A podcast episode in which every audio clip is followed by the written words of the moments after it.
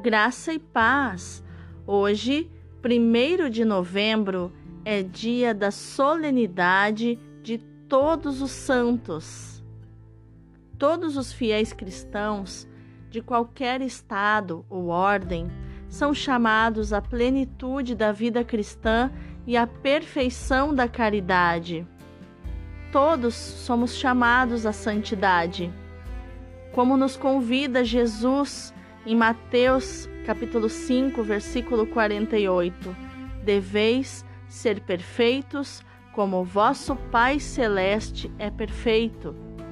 Sendo assim, nós passamos a compreender o início do sermão do abade São Bernardo. Para que louvar os santos? Para que glorificá-los? Para que, enfim, esta solenidade? Que lhes importam as honras terrenas? A eles que, segundo a promessa do Filho, o Pai Celeste glorifica? Os santos não precisam de nossas homenagens. Não há dúvida alguma, se veneramos os santos, o interesse é nosso, não deles. Sabemos que desde os primeiros séculos os cristãos praticam o culto dos santos, a começar pelos mártires.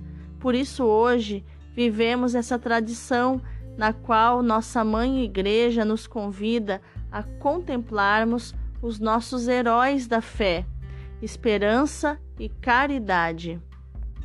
Na verdade, é um convite a olharmos para o alto, pois neste mundo escurecido pelo pecado, brilham no céu com a luz do triunfo e esperança daqueles que viveram e morreram em Cristo, por Cristo e com Cristo, formando uma constelação, já que São João viu. Era uma imensa multidão que ninguém podia contar de todas as nações, tribos, povos e línguas. Isso está em Apocalipse 7, versículo 9. Todos esses combatentes de Deus merecem nossa imitação, pois foram adolescentes, jovens, homens casados, mães de família, operários, empregados, patrões, sacerdotes, pobres mendigos, profissionais, militares ou religiosos que se tornaram um sinal do que o Espírito Santo pode fazer num ser humano que se decide a viver o Evangelho, que atua na igreja e na, so, e na sociedade. Portanto, a vida desses acabaram virando proposta para nós, uma vez que passaram fome, apelos carnais, perseguições, alegrias, situações de pecado, profundos arrependimentos, sede, doenças, sofrimentos por calúnia, ódio, falta de amor e injustiças. Tudo isso e mais o que constituem o cotidiano dos seguidores de Cristo, que enfrentam os embates da vida sem perderem o entusiasmo pela pátria definitiva.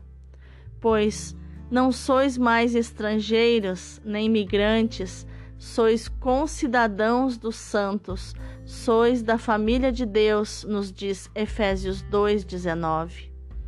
Neste dia, a Mãe Igreja faz este apelo a todos nós, seus filhos.